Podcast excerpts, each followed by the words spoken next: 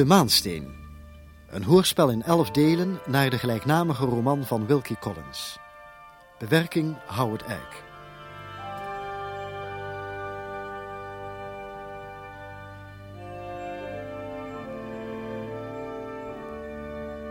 Negende deel. De ooggetuigen.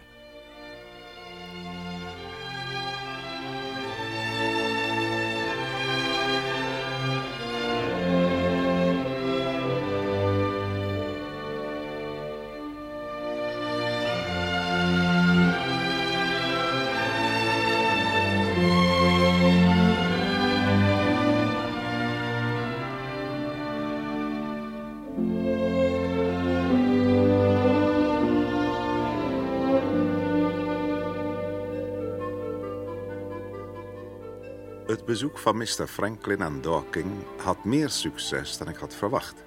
Want brigadier Cuff stemde erin toe zijn roze een poosje in de steek te laten... en de zaak van de maansteen weer op te nemen... op het punt waar hij gedwongen werd het op te geven. Ik kon me levendig indenken hoe zich een en ander had toegedragen. Mr. Franklin, al zijn overredingskracht aanwendend... en brigadier Cuff met zijn lange, magere lichaam in een stoel gezeten misschien wel bij het raam van zijn huis, die natuurlijk met zijn lange benige vingers zat te draaien, terwijl zijn ogen glinsterden in dat verweerde smalle gezicht, dat ik aan de ene kant wel mocht, doch dat ik ook had leren haten. Weet u iets van rozen af, Mr. Blake? Ik ben bang dat ik daar maar heel weinig van af weet. Laat mij u dan eens mijn mooiste aanwinst laten zien. Kijk eens, sir. Ik heb er heel wat over gereden, twist, met de tuinman van Lady Verner. Een heel koppige man. Tenminste, voor zover het over het kweken van deze roos ging. Hij zei dat het niet te doen was. Hij beweerde dat de mosroos niet zou groeien als hij niet eerst op de hondsroos was geënt. Ik heb bewezen dat hij ongelijk had. En ik ben erg trots op die roos. Daar heeft u alle reden toe, brigadier. Wat vorm en geur betreft, wordt hij niet geëvenaard, Mr. Blake. Waar hadden we het ook weer over? U zei tegen mij dat die kwestie van het nachthemd... dat ik meegebracht heb om u te tonen... verschillende ernstige kanten had. Oh, juist. Omdat het in de eerste plaats zowel iets met Miss Verinder als met u uitstaande heeft. Haar eigenaardige gedrag na het verloren gaan van de diamant, dat mij eerst buitengewoon raadselachtig voorkwam, is nu geen raadsel meer voor mij. Zij denkt dat u de maansteen gestolen heeft. Ongetwijfeld. En dat verklaart alles. Haar vijandigheid ten opzichte van mij, haar verbittering en haar wens mij niet meer te zien. Allereerst moet u zich dus tot Miss wenden. Zij heeft haar zwijgen al die tijd gehandhaafd. Het is na wat er gebeurd is onmogelijk voor u om u daar nog langer bij neer te leggen. Daar ben ik ook vast toe besloten. U moet haar overreden of dwingen ons te vertellen op welke grond zij u verdenkt. De kans bestaat dat als wij erin slagen haar ingewortelde gereserveerdheid te doorbreken, de hele zaak in stukken uiteenvalt. Het is een heel geruststellende mening die u erop nahoudt, brigadier, maar ik zou graag willen weten hoe... U zou dus willen weten wat er gebeuren moet. Ja. Ik ben van mening dat vlug handelen in dit geval het beste is. Hoe bedoelt u dat? Het schijnt dat u de laatste persoon op de wereld bent met wie Miss Werner wil spreken. Goed, Mr. Blake. Wie niet waagt, wie niet wint. Overrompel haar en praat met haar. U stelt het erg simpel voor. Als u bedenkt dat ze zelfs niet met mij wil corresponderen... Kom, kom, kom, beste vriend. Het ligt heus wel in uw macht om het een of andere plan te bedenken om Miss Werner te ontmoeten. Voor zover ik begrepen heb, is haar advocaat, Mr. Bruff, haar vertrouwensman. Hij is ook uw vertrouwensman. Laat hij u helpen. Zie zijn toestemming te krijgen om zijn huis als plaats van ontmoeting te gebruiken. Dat zal heus niet moeilijk zijn. Ik kan het proberen. In dat geval adviseer ik u dit zo gauw mogelijk te doen. De volgende etappe van deze affaire ligt bij Miss Werner. En daar moeten wij een ogenblik stil blijven staan. Kijk niet zo mistroostig, Mr. Blake. U heeft een kans in uw voordelen. Wat dan? De ontvankelijkheid van het vrouwenhart. Raak die snaar en u moet slagen. Ga terug naar Londen, Mr. Blake, en probeer Miss Verinder te ontmoeten. Voor de ontmoeting is het het beste dat zij onvoorbereid is. Kom mij na uw gesprek weer opzoeken. Dan kunnen wij beslissen wat wij verder moeten doen.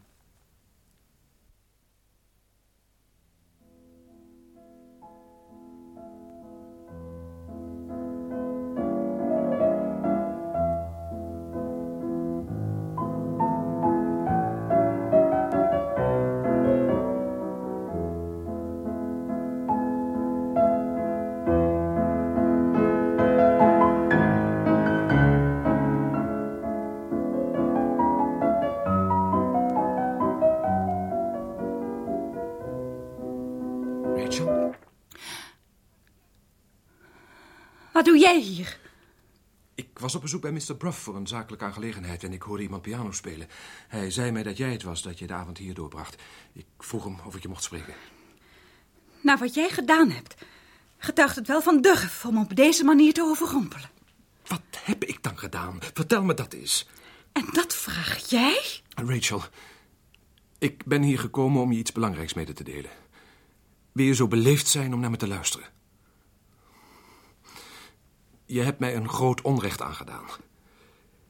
Je verdenkt mij ervan de diamant gestolen te hebben. Ik heb het recht te weten en ik zal het weten wat de reden is. Verdenk ik je? Dat is brutaal. Ik heb je met mijn eigen ogen de diamant zien wegnemen. Ik heb je ontzien. En ik heb de consequenties daarvan moeten aanvaarden. Ik zou je zelfs nu nog ontzien hebben als je me niet gedwongen had te spreken. Waarom ben je hier gekomen om mij in jezelf te vernederen? Rachel, kijk me aan. Laat mijn hand los. Ik kan de ongerijmdheid in wat ik je nu ga zeggen niet verklaren. Ik kan alleen de waarheid spreken, net als jij hebt gedaan. Jij zegt dat jij mij de diamant met je eigen ogen hebt zien wegnemen. Ik zweer je dat ik er niets van af weet. Geloof je me niet? Waarom alles weer ophalen? Waarom het nog pijnlijker maken dan het al is? Ik zal je zeggen waarom. Omdat wij beiden het slachtoffer zijn van een ontzettende waanvoorstelling. Als wij eens in gedachten teruggaan naar alles wat er die nacht gebeurd is... misschien zouden we elkaar tenslotte dan beter begrijpen. Denk je soms dat ik nooit die hoop gekoesterd heb? Denk je soms dat, dat ik nooit geprobeerd heb de zaak zo te zien zoals jij dat nu probeert? Je hebt het alleen geprobeerd. Ik ben er niet bij geweest om je te helpen. Laten we die avond reconstrueren en trachten achter de waarheid te komen. Ik herinner me dat ik je goede nacht wenste in de salon. Jij ging samen met Penelope naar boven naar je kamer. Het was bijna middernacht. Wat gebeurde er toen, Rachel? Vertel het me alsjeblieft. Ik legde de diamant in het geheime laadje van het kabinet. Penelope was erbij. Ze verliet de kamer en ik ging naar bed. Eerst kon ik de slaap niet vatten. Ik was erg rusteloos. Maar na een tijdje sliep ik in. Het volgende wat ik mij herinner is dat ik een lichtschijnsel zag onder de kier van mijn slaapkamerdeur. Dat kwam dus uit je zitkamer? Ja. Ik hoorde voetstappen in de richting van mijn deur. Een ogenblik dacht ik dat het mijn moeder was. Ze was nogal bezorgd geweest over de diamant en waar ik hem op zou bergen. Ik dacht dat ze naar me toe kwam om te zien of ik sliep. Toen ging de deur open. Ja? Het was mijn moeder niet. Maar jij. Maar dat kan niet. Ik herinner me dat ik kort nadat jij wegging uit de salon naar bed ben gegaan. Daar twijfel ik niet aan. Je was in nachtkleding. En je had de kaars uit de slaapkamer nog in je hand. Maar dat is gewoon een fantastisch verhaal. Slaapwandelde ik dan? Je had je ogen wijd open. Je zag eruit of je, of je bang was. Je kwam de kamer in en bleef toen stilstaan om om je heen te kijken. Waarom heb je niets tegen me gezegd? Dat kon ik niet, zo geschrokken was ik. Ik kon me niet eens verroeren.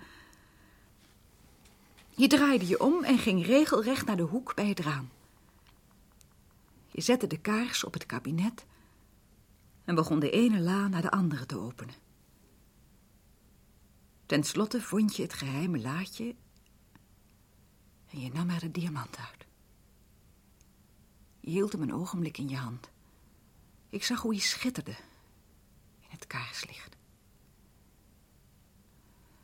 Toen pakte je de kaars weer op en ging vlug de kamer uit. Het licht verdween. Je voetstappen stierven weg. En ik bleef alleen achter in het donker. En verder gebeurde er niets tot het ogenblik dat het hele huis wist dat de diamant verdwenen was? Nee. Niets. Hoe kan je daar zeker van zijn? Hoe kan jij nou weten of er niet nog iets is gebeurd terwijl je sliep? Ik heb daarna helemaal niet meer geslapen. Ik ben opgestaan, heb mijn peignoir aangetrokken en ben op mijn stoel gaan zitten. Ik ben niet meer naar bed gegaan omdat ik veel te erg geschrokken was. Waarom heb je dit alles niet eerder verteld? Als je gesproken had toen je had moeten spreken. Als je zo billig was geweest je nader te verklaren. Nader te verklaren? Oh, heb je ooit zo'n man gezien? Ik hield je de hand boven het hoofd omdat ik van je hield. Ik leidde de aandacht van jou af en legde de verdenking op mezelf. En nu keer je tegen mij en zegt dat ik me nader had moeten verklaren. Als dat alles is wat je te zeggen hebt, Franklin Blake, dan kun je beter gaan. Jij stal de diamant en je bent zo blind dat je niet ziet dat ik liever vijftig diamanten verloren zou hebben dan dat je tegen me loog, zoals je nu ook tegen me liegt. Wanneer heb ik ooit tegen jou gelogen, Rachel? Vertel me dat eens. Ik vraag me af hoe dikwijls. Hoe kan jij zo vreed zijn? Terwijl je me kent, kan je dan geloven dat ik degene die meer voor mij betekent dan wie dan ook op de hele wereld opzettelijk zou beroven? Sla je mij zo laag aan? Ik heb gezien dat je de diamant wegnam. En ik heb je verteld hoe je het gedaan hebt. En jij praat erover alsof het een misverstand geweest is dat met een paar woorden rechtgezet kan worden. Maar er zijn geen woorden die dat kunnen. Ik heb het vertrouwen in alles wat je zegt verloren. Je bent een, een dief. En een leugenaar. Je beoordeelt mij verkeerd, Rachel. Ik hoop dat het je vergeven zal En je bezit de onbeschaamdheid van de dief en de leugenaar. Jij was de eerste in huis die de politie is gaan halen. Jij was het actiefst, de leider van alles. Je deed meer dan wie ook om de maansteen terug te brengen. En al die tijd was die in jouw bezit. Oh, wat moet je om ons gelachen hebben. Je hebt de diamant aan Mr. Looker verpand en toen ben je met de buit naar het vasteland gegaan. En nu, nu heb je nog de onbeschaamdheid om hier te komen en mij te vertellen dat ik je verkeerd beoordeeld heb. Als jij werkelijk gelooft dat ik zo'n verraderlijke en oneerlijke natuur heb, waarom heb je me dan niet aangeklaagd? Ben je daar misschien bang voor? Nu, dat. Dat hoeft niet. Ik zou het niet kunnen. Ik zou de woorden niet over mijn lippen kunnen krijgen. Waarom niet? Omdat ik... Omdat jij diep in je hart nog van mij houdt. Jij kunt niet vergeten... Praat niet verder. Kom niet in mijn buurt. Ik veracht mezelf. Je hebt me verkeerd beoordeeld, Rachel. En je zult het eens te weten komen. Ik zal het je bewijzen. Of je nooit meer terugziet. Franklin. Franklin.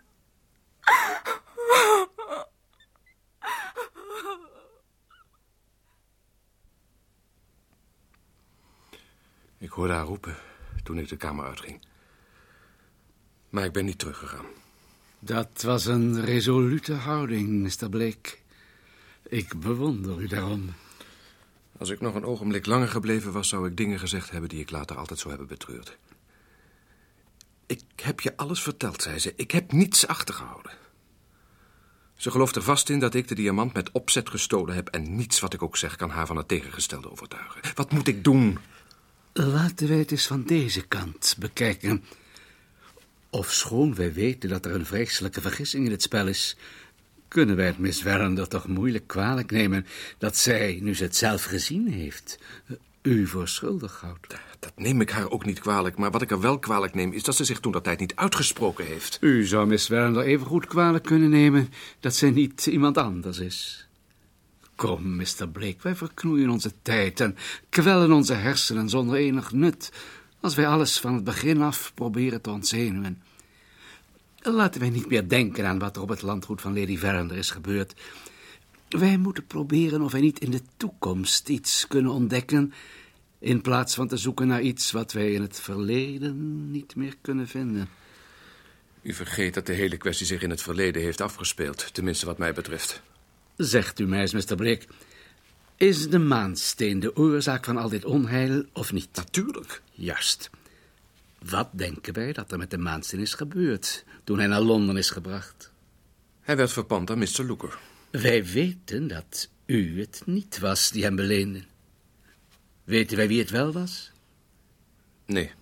Maar die persoon, wie het dan ook geweest is, is verantwoordelijk voor de positie waarin u thans verkeert. En die persoon alleen kan u de juiste plaats in de achting van Miss Werner teruggeven. Niemand anders kan dat. Juist. Vind die persoon. En u zult gezuiverd zijn in de ogen van die jonge dame. Hm, vind hem. Dat is gemakkelijker gezegd dan gedaan, brigadier. Mr. Blake, zullen wij de tuin ingaan? Oh, zo, als u wilt, brigadier.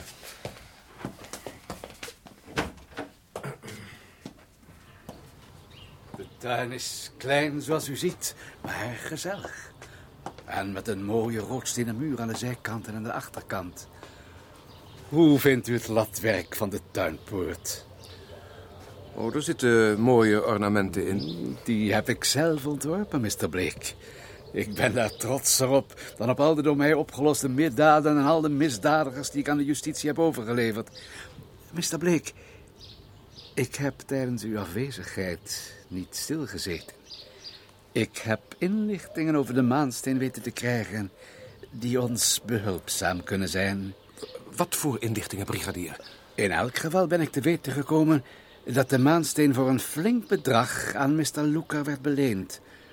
Verder ben ik te weten gekomen dat die lening over een paar weken afloopt. Er bestaat een kans dat de persoon die de diamant beleend heeft hem op die dag weer komt inlossen. Als dat zo is, dan krijgen wij een kans. Bedoelt u... Ik bedoel dat ik van plan ben iemand op post te zetten bij de winkel van Mr. Loeker en bij de bank als die datum aangebroken is. Om dan te ontdekken aan wie Mr. Loeker de diamant teruggeeft. Ja, dat is allemaal erg mooi, brigadier, maar... Heeft u daar bezwaar tegen? Ja. Mijn bezwaar is dat dat ons dwingt nu te wachten. Ach, vindt u twee of drie weken zo lang? In de situatie waarin ik verkeer duurt dat een mensenleven. Mijn bestaan is onverdraaglijk tenzij ik iets kan doen om mijn reputatie te zuiveren. Dat kan ik met u meevoelen. Uh, wat dacht u als ik de gasten die op de avond van Miss Rachel's verjaardag aanwezig waren ging polsen? En een beroep zou doen op hun geheugen om mij alles te vertellen wat ze zich herinneren. Ja, misschien zou ik iets ontdekken wat een lichtstraal op het mysterie zou werpen. Ik geloof dat die kans heel gering is, Mr. Blake. Het geheugen van de meeste mensen is onbetrouwbaar. Ik heb, om u de waarheid te zeggen, al met Mr. Mirthwaite en Mr. Bruff gesproken. Uh, Mr. Godfrey Ablewhite heb ik gemist. Die was de dag daarvoor vertrokken. Hij is naar het buitenland toe, ik geloof naar Nederland. Uh, voor de anderen, Mr. Candy en de zusters Ablewhite, moet ik naar Frizinghall toe. En dat ben ik ook van plan te doen. Mag ik u erop attent maken dat u zich veel moeite bespaart... als u die inlichtingen bij één persoon gaat inwinnen? Bij wie dan? Bij Mr. Gabriel Betteridge. Een juist beeld van die avond krijgt u van hem beter dan van wie ook. Hij is een goed opmerker en zijn geheugen is kolossaal. Ga in elk geval naar hem toe en doet u hem dan meteen de groeten van mij... en zeg hem dat ik hem niet vergeten ben. Dat zal ik zeker doen. En laat mij u nu een glas sherry aanbieden, Mr. Blake. U hebt nog een half uur voordat u naar het station moet. Ik stond net op het punt een brief aan Mr. Franklin te schrijven, omdat ik een boodschap voor hem had ontvangen. En ik wilde de pen in de inkpot steken, toen er op de deur geklopt werd en een jongen mij een briefje overhandigde. Tot mijn verbazing kwam het van Mr. Franklin. En hij vroeg mij zo spoedig mogelijk bij hem in zijn hotel in Frizinghall te komen. Verheugd in het vooruitzicht Mr. Franklin weer eens te ontmoeten, en opgelucht door het feit dat ik nu geen brief hoefde te schrijven, want daar heb ik vreselijk het land aan, ging ik meteen op weg naar Frizinghall. Ik trof hem in de gelachkamer van de Drie Veren met een glas wijn voor zich. Betteridge, prachtig dat je zo gauw gekomen bent. Hoe maak je het? Goed, dank u, Mr. Franklin. Het is een verrassing dat u in Frizinghall bent. Wanneer bent u aangekomen, sir? Gisteravond. Ik kon je geen boodschap meer sturen, want het was al te laat. Eh, ga toch zitten. Nee, dank u. Ik heb je zoveel te vertellen. Maar in de eerste plaats heb ik een boodschap van brigadier Cuff. Hij laat je groeten en zei dat hij je niet vergeten is. Ik ben hem ook niet vergeten, Mr. Franklin.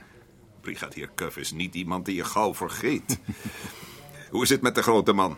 Gaat hij erg op in zijn rozen? Nou, hij heeft een hondsroos gekweekt zonder hem eerst op een mosroos te enten. Of ja, misschien was het ook andersom hoor, dat weet ik niet meer zo precies. Maar hij is er even blij mee als een kind met een nieuw stuk speelgoed.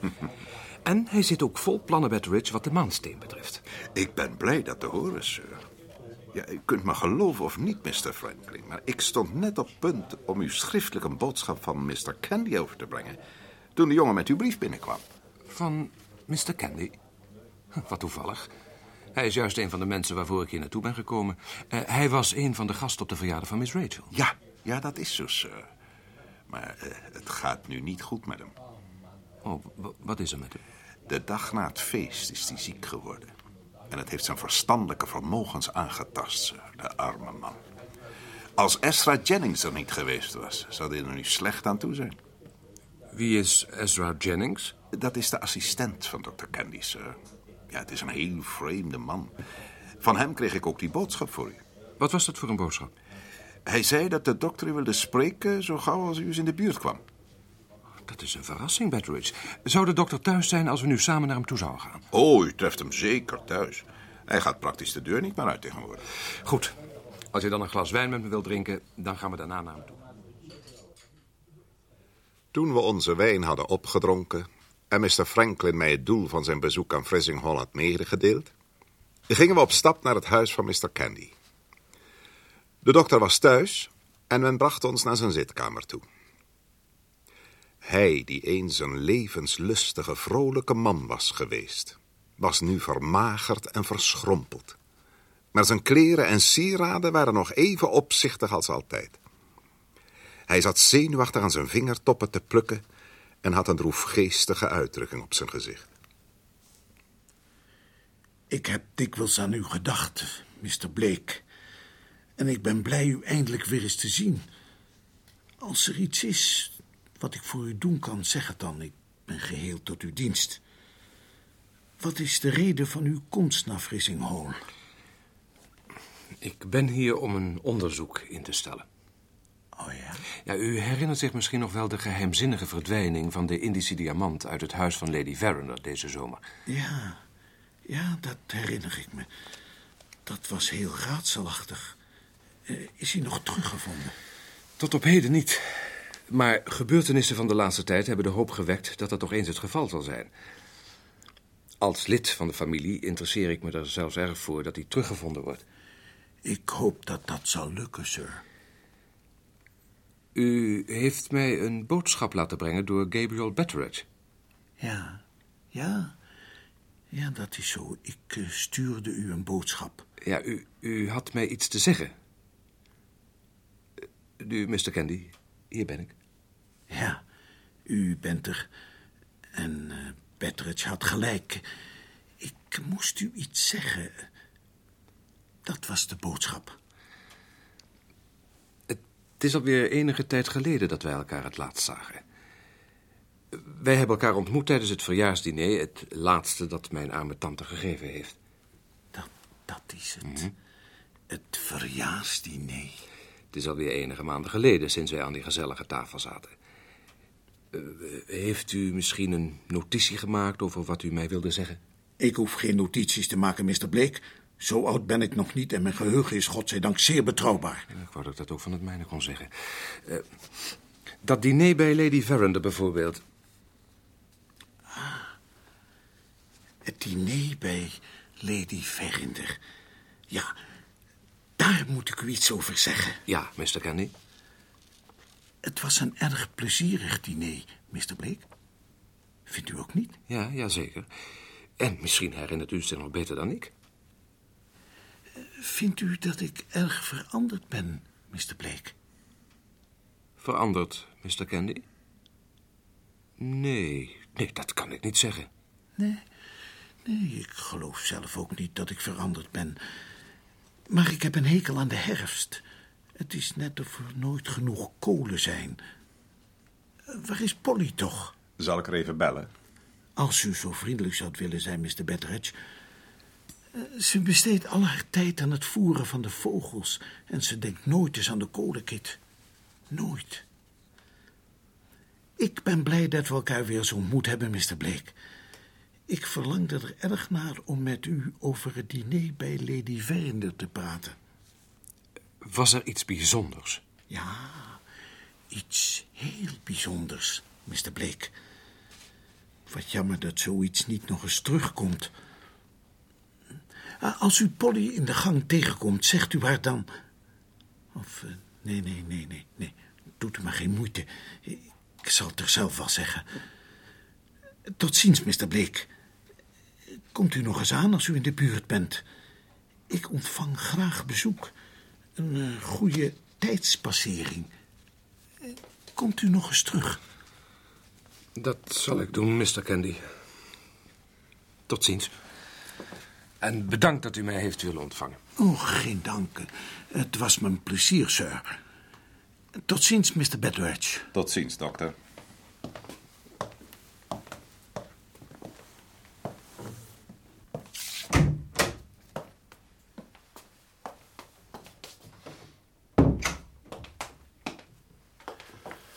Ik vrees dat u Mr. Candy wel erg veranderd zult vinden. Eh, eh, bent u Dr. Jennings? Ja, dat ben ik.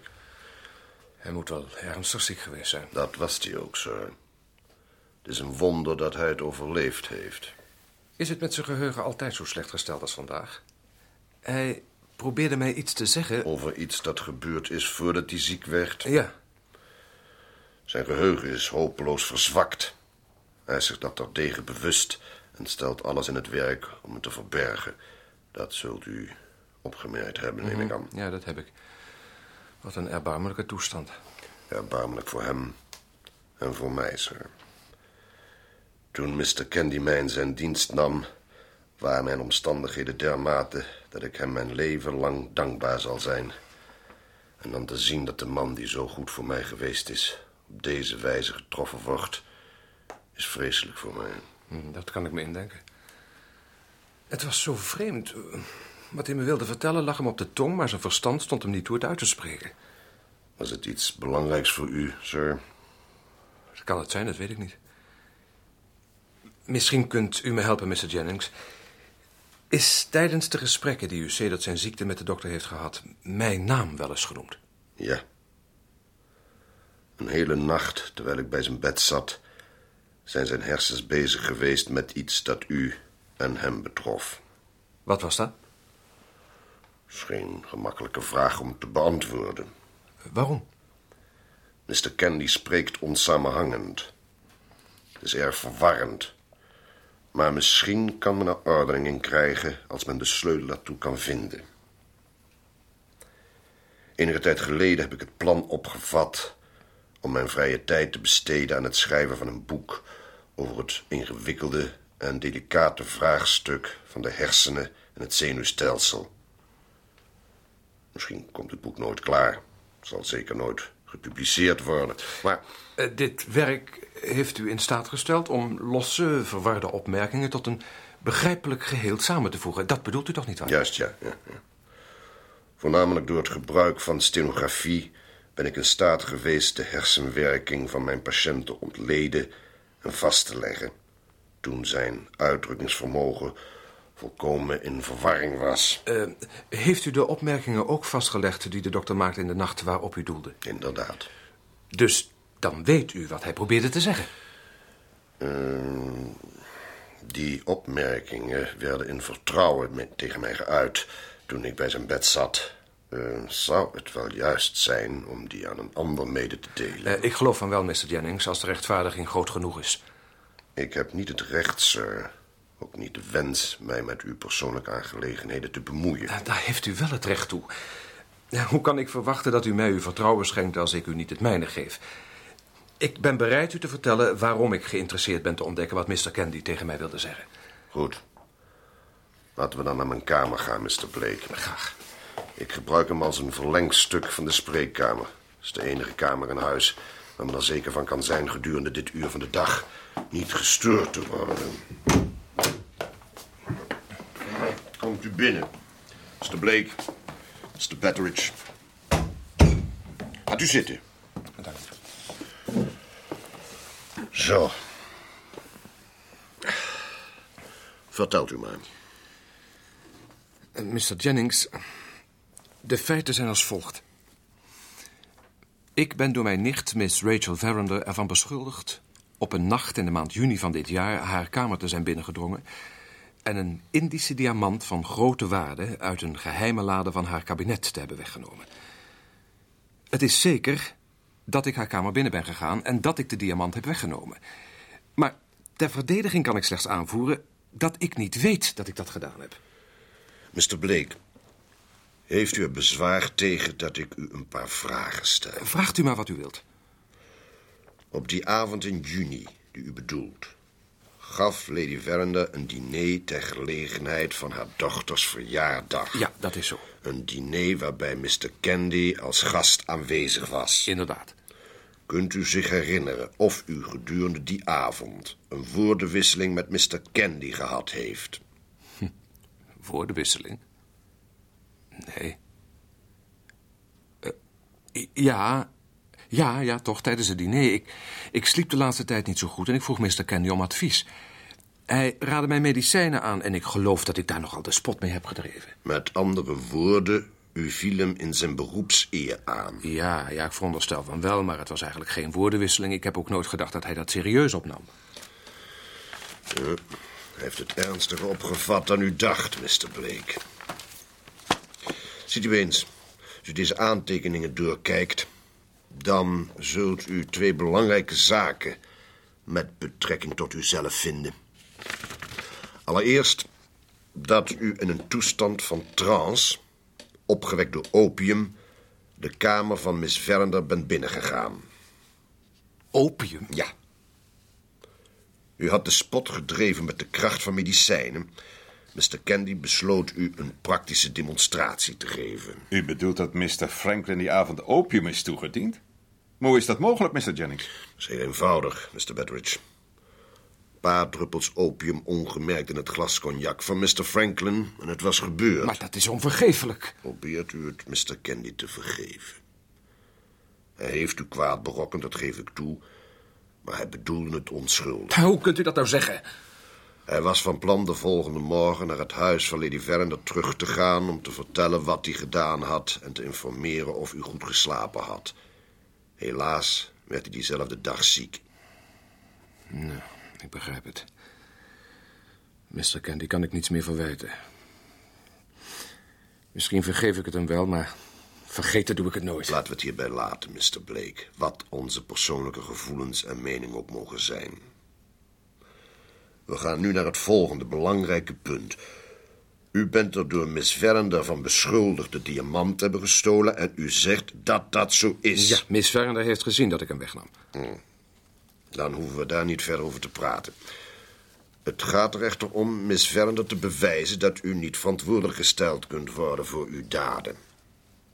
Een van de invloeden van opium is dat het de laatste indrukken... van de gedachten van menselijke hersenen versterkt en me ertoe dwingt te handelen in overeenstemming met zijn wensen. Uw bewuste wens was de diamant te beschermen. Ja. Ja, ik zat erg over die diamant in en daar had ik alle reden voor. Juist. Tijdens de bedwelming veroorzaakt door de opium ging u onbewust tot actie over om uw wens te vervullen. Nadat u dat gedaan had en door de slaap de verdoving was uitgewerkt, was u volkomen onbekend met uw handelwijze. Dat zou kunnen verklaren hoe ik ertoe kwam de diamant weg te nemen, maar het verklaart nog niet wat ik er daarna mee heb gedaan. Daar kunnen we misschien achter komen, Mr. Blake. Als u zich aan een gewaagd experiment wilt onderwerpen. Ik ben bereid alles te doen dat mij van blaam kan zuiveren. Dan geloof ik dat het mogelijk is. Maar u moet u onvoorwaardelijk aan mijn leiding overgeven. Zegt u maar wat ik doen moet. Het volgende, Mr. Blake. U moet de diamant voor de tweede keer onbewust stelen in het bijzijn van getuigen wie verklaringen boven alle twijfel verheven zijn. Wat zegt u? Mr. Franklin was opgesprongen en staarde Ezra Jennings naar adem snakkend aan. Maar zelfs niet door het knipperen van een ooglid kwam er enige verandering in de uitdrukking van het hoekige zigeunergezicht van de doktersassistent, terwijl hij de blik van Mr. Franklin beantwoordde.